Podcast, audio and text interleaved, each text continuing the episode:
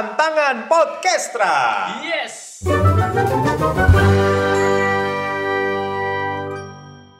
Jadi ada tujuh pertanyaan yang harus dijawab cepat sama Pak Riki dan uh, nah, Kak Safira. Bersamaan atau satu-satu? Satu-satu. Bersamaan juga lucu ya? Eh, jangan, jangan. Begitu lagi. Bersamaan. Nah, karena kamu bilang jangan, maka iya. Kita kasih iya. Mari kita mulai. Pertanyaan pertama, Kak Jody. Oke, nonton Ada Apa Dengan Cinta atau The Raid? The Raid. Oh, Ada Apa Dengan Cinta. Ya, gila, ya. Yang ini halus. Nontonnya yeah. The Raid. Cepat, cepat, cepat, cepat, cepat, cepat, cepat, cepat, cepat, cepat, gitu. Yang ini laki. Yeah. Nontonnya Ada Apa Dengan Cinta. Rangga. Oke, saya tulis ya. Oke, okay. Kenapa Pak? Huh? A A D C nontonnya. Berarti Bapak ini orangnya romantis nih. Iya enggak apa? Itu kan cerita yang seperti kalau kita yang udah ini uh, inget sama itulah masa-masa muda. Iya. Yeah, yeah, yeah. Oke. Kira kan sama aja modelnya kan. Iya. Yeah, gitu kejar-kejar. Masanya aja ya. Iya. Kenapa lebih suka yang action? Iya action yang berbau itulah darah dan sebagainya. Suka aja sih. Suka, ya? Suka action memang. Oh iya. Padahal lemah lembut. Iya. Kamu ngomongnya padahal aku tuh gini gini mm-hmm. ternyata sukanya. Oh iya. Siji loro telu. Oke, ajep jep jep. Pertanyaan kedua, oke? Okay? Yes. Silakan dijawab berbarengan. Hmm. Menikmati Pantai Kuta atau Arung Jeram di Ubud? Pantai Kuta. Arung Jeram di Ubud. Berbeda. Berbeda. Pantai yang satu lagi gunung. Kenapa, Pak? Kalau saya bang hobinya nyelam. Oh, diving. Ya, nah. Udah punya license, Pak ya? Iya. Udah lama, iya. tiga puluh tahun. tiga puluh tahun, Pak. Wow. Jadi ya pasti uh, laut yang laut, pertama ya. Gitu kan. Hmm. Uh, dan dan sebagai orang Indonesia kita apa? Punya laut itu paling um, paling indah. Mayoritas malah. Iya, benar. Dari seluruh wilayah geografis Indonesia lima puluh persen lebih kan laut. Laut, iya, benar. Dan enam puluh lima persen segitiga koral dunia iya. ada di Indonesia. Iya, iya. Wow. Jadi ya. Oke, sekarang Ubud. Ubud. Set, mencok. Oke. Kenapa Vira pilih Ubud? Karena sebetulnya aku diving juga. Oh iya? Aku suka diving juga. Udah punya license? Udah. Wah, keren.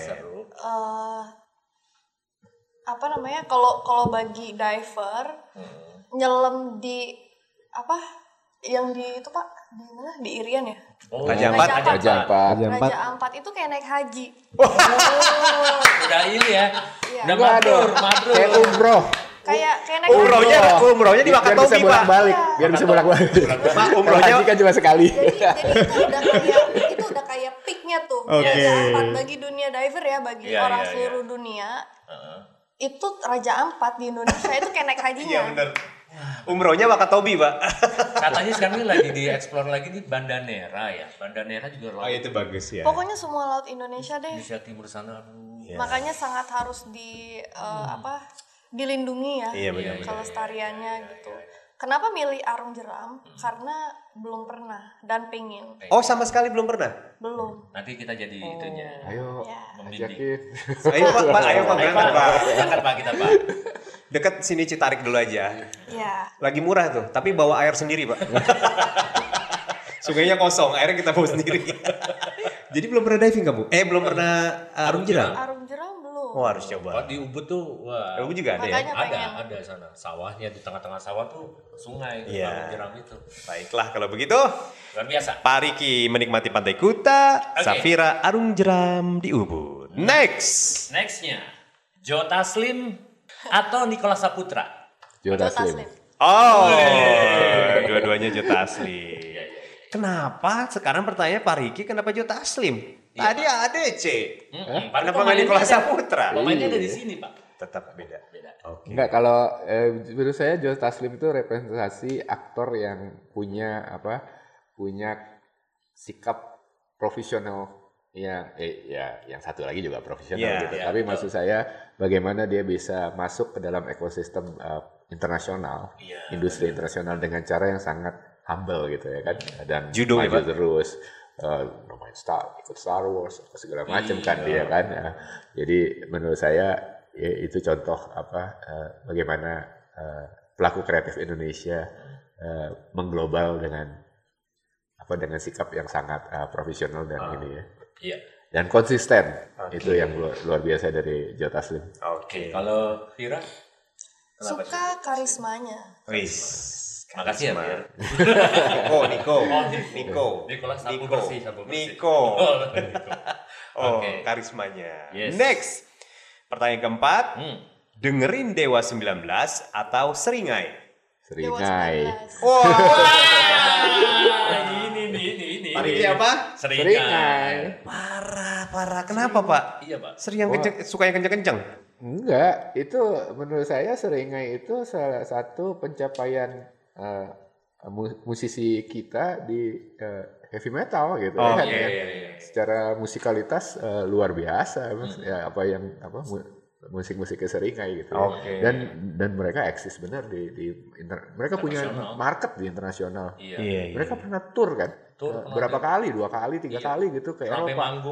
Iya. Dan betul-betul juga tour di di market sana. Wow. Jadi bukan tour di orang Indonesia yang tinggal di sana gitu, iya. tapi mereka betulan uh, tampil apa? keliling tour gitu. Uh, di apa tempat-tempat pertunjukan yang bukan yang besar konser, uh. tapi betulan keliling dan apa dan bukan cuman apa promosi musiknya, yeah. bahkan mereka bisa bisnisnya sampai ke merchandise mereka segala oh, macam gitu. Iya. Sekarang Pak jualan burger Pak, iya. burger juga, keren dia Pak. Hebat. Oke, okay. Kenapa Vira Dewa sembilan belas? Karena mungkin lebih familiar ya. Oke. Okay. Ya, ya, ya. ya. So far sih karena karena lebih familiar, aku nggak nggak dengerin Seringai. Oke. Okay. Ya, ya. Lagu-lagunya sih karya-karya ada Ahmad Dhani ya, coba legend di, ya. Legend. Coba dikirimin. Oh, ya. Ya. Saya kirimin lagu ya. Kirimin lagu apa? Kirimin apa nih? Aku dengerin ya, kita siaran terus kirimin lagu. Pertanyaan nomor lima, Kak Jody. Oke, okay. Ya lebih suka ngasih bunga mawar atau coklat? Hmm. Oh saya hmm. bunga. Bunga. Hmm, coklat. Cok beda nih. Beda, ya. Kenapa bunga? Iya Pak. Bunga kenapa? Kenapa nggak coklat? Kenapa bunga?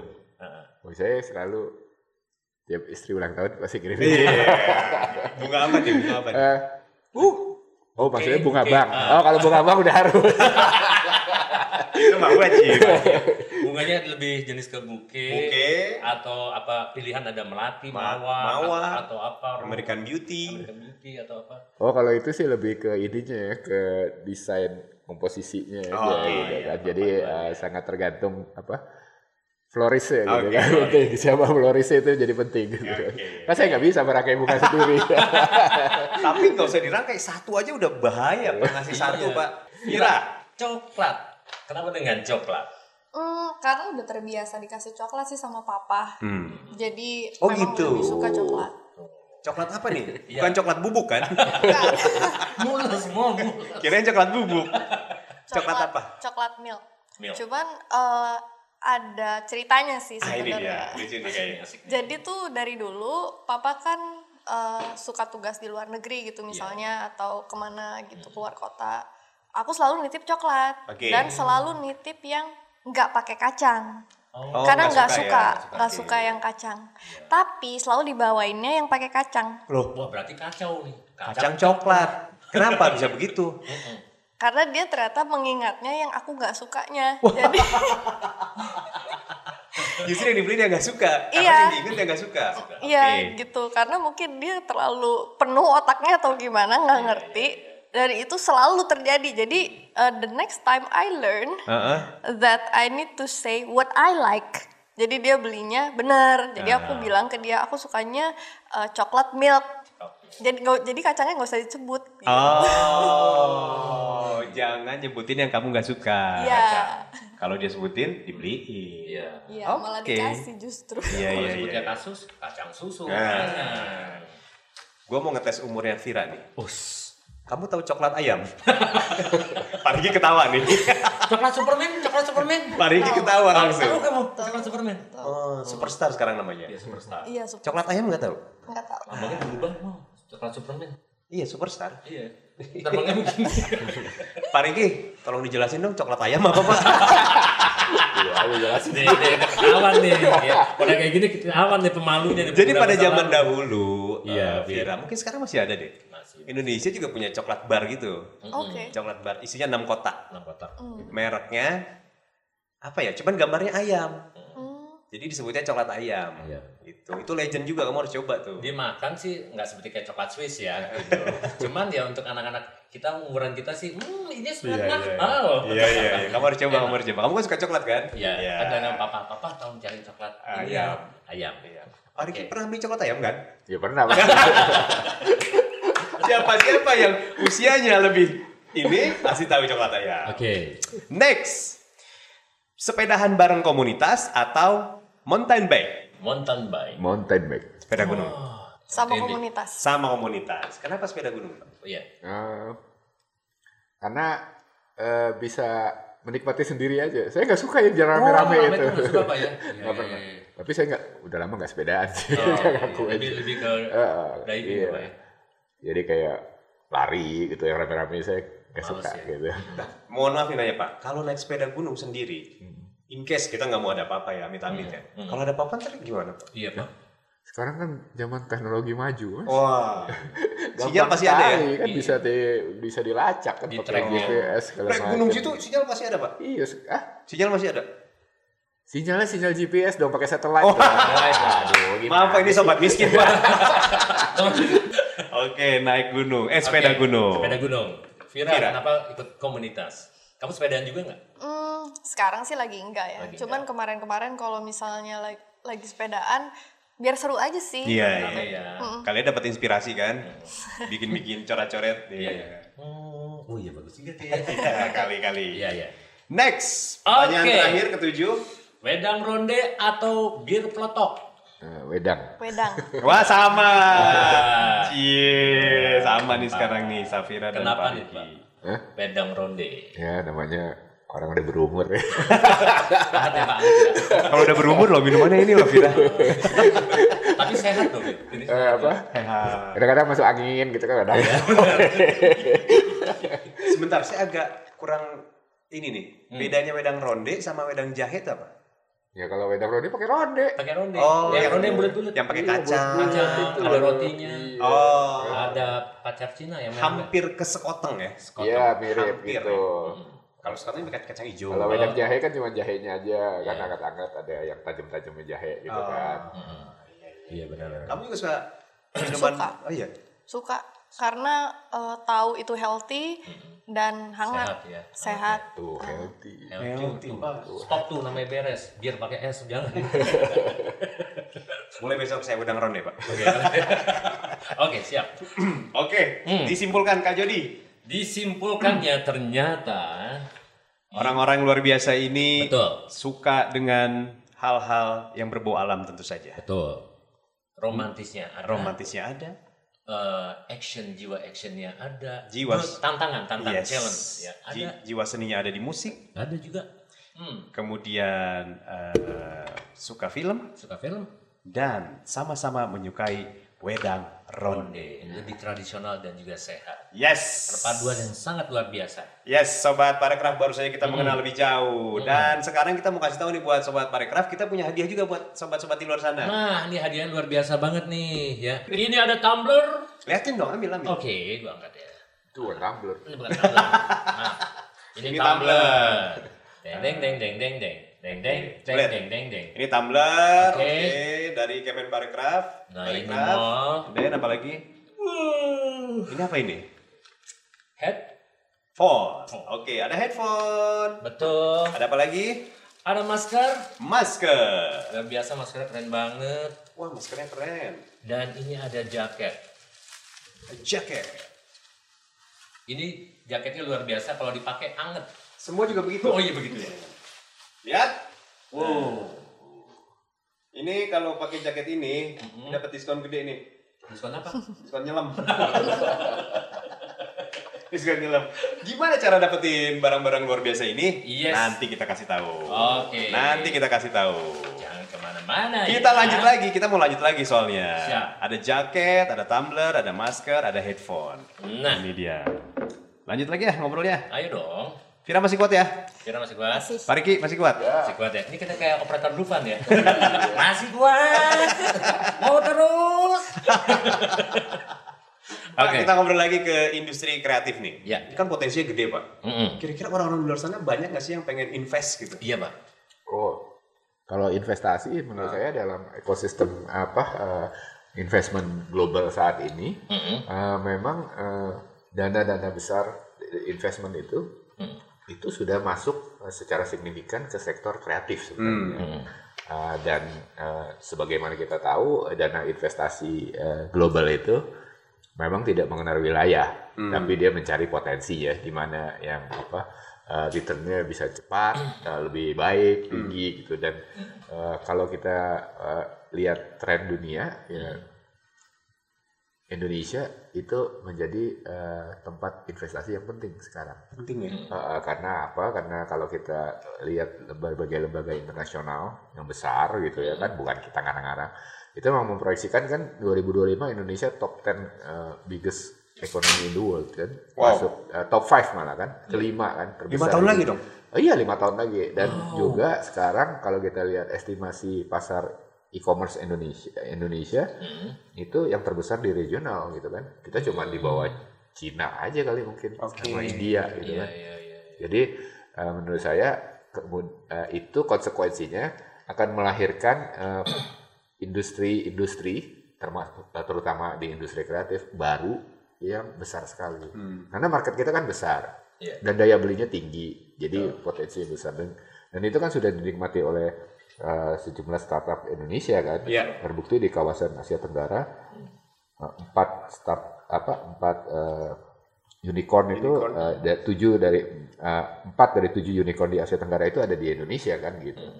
dan kemudian bahkan udah ada yang dekakorn kan katanya mm, gitu yeah, kan yeah. Itu jadi tinggi dan menurut saya uh, ke depan akan semakin banyak itu dana-dana investasi itu mm. uh, peluang investasi itu masuk cuman memang uh, tantangan buat kita adalah bagaimana kita mentransform uh, cara-cara apa uh, paradigma berbisnis kita untuk memanfaatkan peluang ini, terutama hmm. di industri kreatif. Hmm. Oke, okay. Nah ini Pak, ini ada pertanyaan juga mengenai pola kerjasama dan juga kolaborasi untuk segala pihak seperti apa nih Pak kerjasamanya?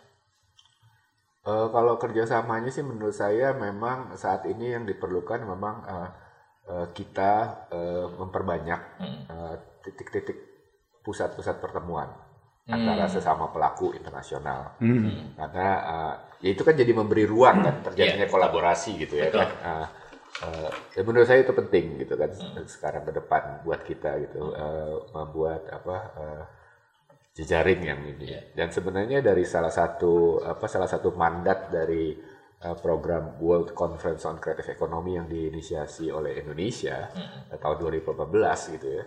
Dan kemudian ditetapkan oleh P B B uh, tahun dua ribu dua puluh satu sebagai tahun ekonomi kreatif dunia. Hmm. Itu adalah peluang kita. Dan salah satu mandatnya itu Indonesia menginisiasi hmm. yang disebut uh, Global Center of Excellence for Creative Economy. Dan di situ sebenarnya adalah sebuah platform yang uh, untuk men- memantik banyak kolaborasi lintas multilateral uh, collaboration gitu kan. Hmm. Jadi uh, kolaborasi para pelaku kreatif antar uh, uh, antar bangsa gitu. Hmm. Nah, semoga uh, platform itu ke depan bisa direalisasi sehingga Indonesia bisa menjadi hub baru hmm. untuk uh, menjadi pencetus terciptanya kerja kolaborasi-kolaborasi itu.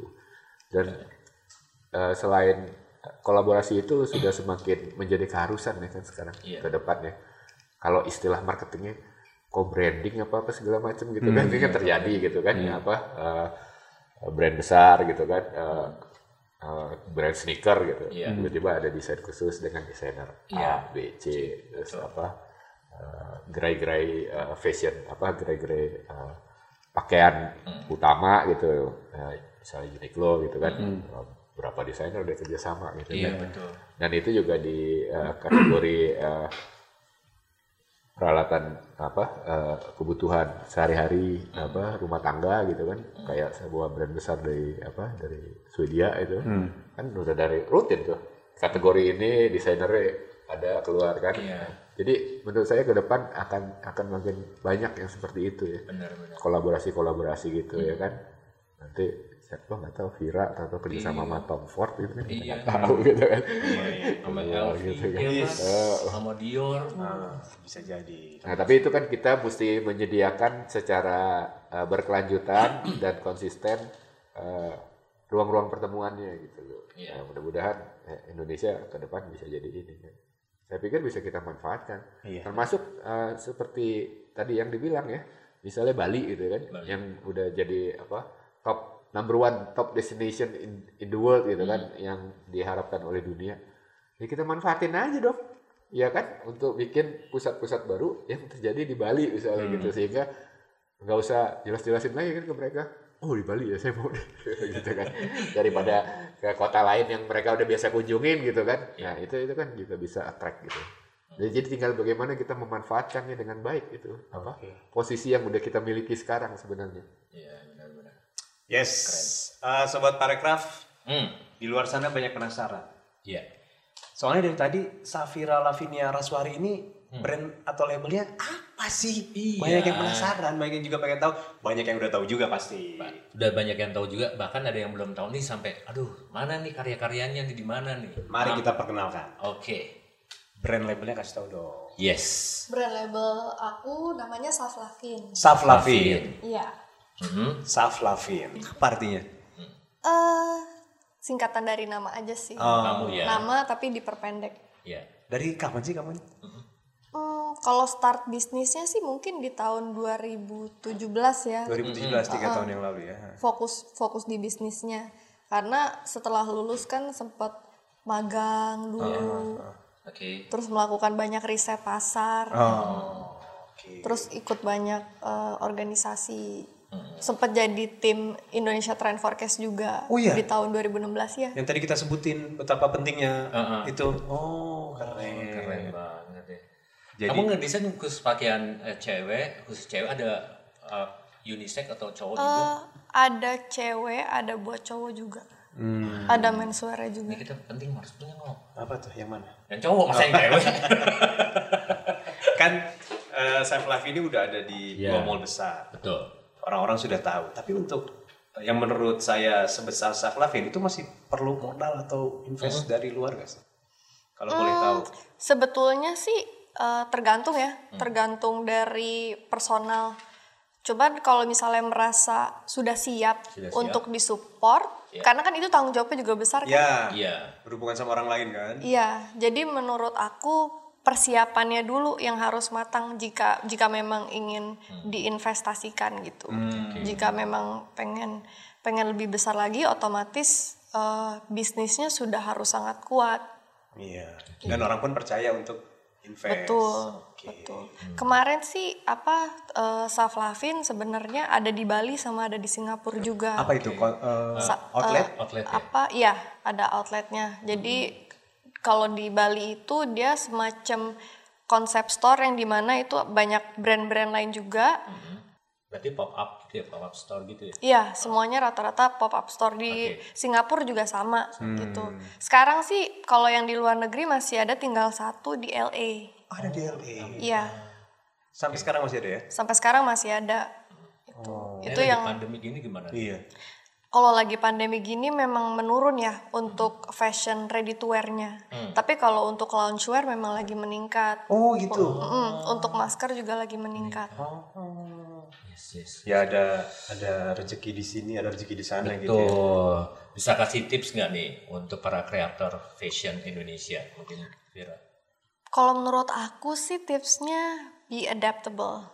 Beradaptasi. Iya, be adaptable, be open to change. Hmm. Karena perubahan itu simbol dari perkembangan, hmm. gitu. Jadi perubahan itu nggak nggak selamanya menjadi penghambat kita justru, hmm. karena kan bisnis itu menjawab masalah kan, hmm. gitu. Jadi jika kita pengen menjawab masalah baru, ya kita harus bisa menawarkan solusi yang baru. Hmm. Jangan memakai cara lama untuk menjawab solusi baru, itu nggak bakalan bisa kan. Oke, harus adaptasi ya, ya sesuai harus dengan adaptasi. Saat yang sekarang jawabannya. Betul, karena ya adaptasi itu adalah bagian dari hidup. Yeah. Siapa-siapa yang bisa beradaptasi, dia yang bisa bertahan hidup. Cakep ya. Gue dapat quote itu dari yeah. dari mana lo? Ahli cireng. Aduh, kayaknya udah susah deh. Nah, iya. Jadi dinosaurus nggak bisa beradaptasi. Sampai makanya sekarang. Puna. Makanya puna. Makanya T-Rex Pak, sampai sekarang dia bingung. Untuk apa tangan ini tuh untuk apa ya? Dia nggak tahu untuk apa. Ya Tuhan ini untuk apa? Sebenarnya tangan ini gitu. Belum punya ngikutin T-Rex. Pak terakhir Pak, hmm. ini boleh nggak dikasih tahu Pak untuk empat uh, tahun ke depan, nah. ini kayak apa sih gambaran strategi Kemenparekraf terhadap industri ekonomi kreatifnya? Iya.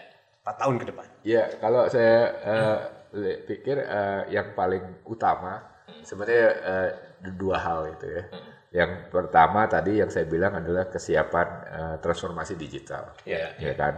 Uh, transformasi digital yang uh, mencakup seluruh integrasi di dalam uh, elemen ekosistem ekonomi kreatif nasional.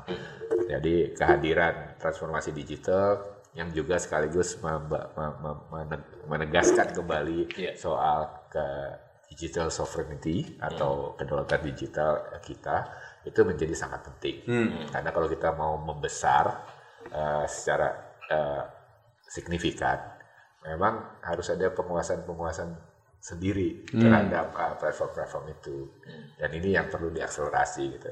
Karena menurut saya e-commerce itu kan bukan cuma tradingnya aja gitu kan, yeah. tapi peluangnya ke depan, tapi juga uh, banyak sekali peluang. Hmm. Apalagi kalau kita bicara yang uh, industri kreatif yang berbasis konten, ya.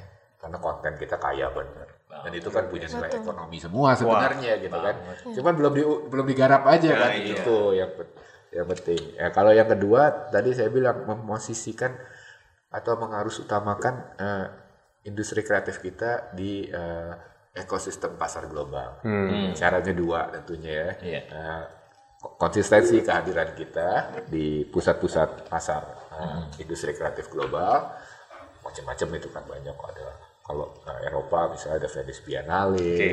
ada kalau di industri penerbitan ada Frankfurt Book Fair, London Book Fair. Hmm. Kalau di Amerika misalnya ada South by Southwest, di game ada Gamescom, hmm. dan seterusnya dan seterusnya. Yang kedua adalah mulai ma- ma- secara serius menciptakan Indonesia sebagai hub baru.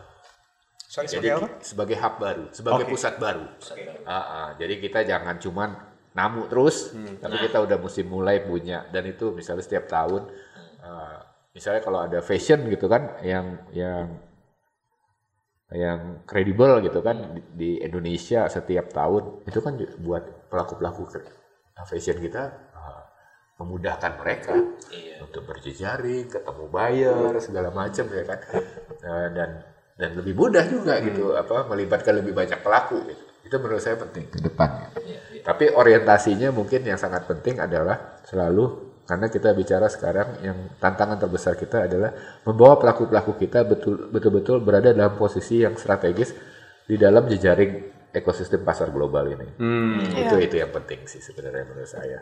Gitu. Yes. Jadi supaya peluang-peluang untuk apa bisnisnya terbuka. Ya. Mm-hmm. Semoga ekosistemnya tepat cepat ya. uh, tercipta Pak ya. Iya. Jadi hari ini luar biasa ngobrol-ngobrolnya ya. Benar, panjang lebar semuanya kita sudah jelas. Iya, ya, sobat Parekraf ya. Tadi so, mm-hmm. tadi bisa ditangkap kalau kata Vira, mm-hmm. kita harus bisa beradaptasi. Beradaptasi dulu. Ya. Ya. Kata Pak Riki jangan lupa kreatifnya iya, belajar bisnisnya juga iya. iya. Nah, kalau udah bisa berkreatif dan beradaptasi, langsung turun tuh. Kalau takut, tenang. Hmm. Kemenparekraf kasih bantuan banyak. Betul, sudah ada, siap. Iya. Mm-mm. Sampai menentukan tren pun bisa tadi ya, Vira ya. Menentukan mau buat apa tadi udah ada ya. Panduannya. Ya itu pentingnya. Podcastra episode hari ini sudah kita uh, lewati dengan menyenangkan. Jadi Podcastra kali ini kita ngomongin ekonomi kreatif. Pak Riki terima kasih. Thank you so much Pak, terima kasih banyak. banyak Vira, Safira Lavinia terima kasih, terima sukses kasih. Terus terima bisa ya, buka outlet uh, di mana-mana. Iya amin, ya kan. Ya, selalu ada ide-ide kreatifnya. Iya betul. Kita ya. Selalu support Vira, Vira, Vira. Butuh modal, tenang. Ya, nanti ada Bapak. Ya betul. Yes. Oke, okay, terima kasih sobat uh, Parekraf. Ya. Nanti kita bakal ketemu lagi di uh, Podcastra selanjutnya dengan bintang tamu yang luar biasa tentunya. Sama juga luar biasa. Jangan lupa jaga kesehatan. Betul. Hmm. Menjaga jarak, selalu memakai masker dan juga selalu mencuci tangan. Yes, jangan lupa tetap jaga kesehatan. Alright. Biar bisa traveling terus dan kreatif terus.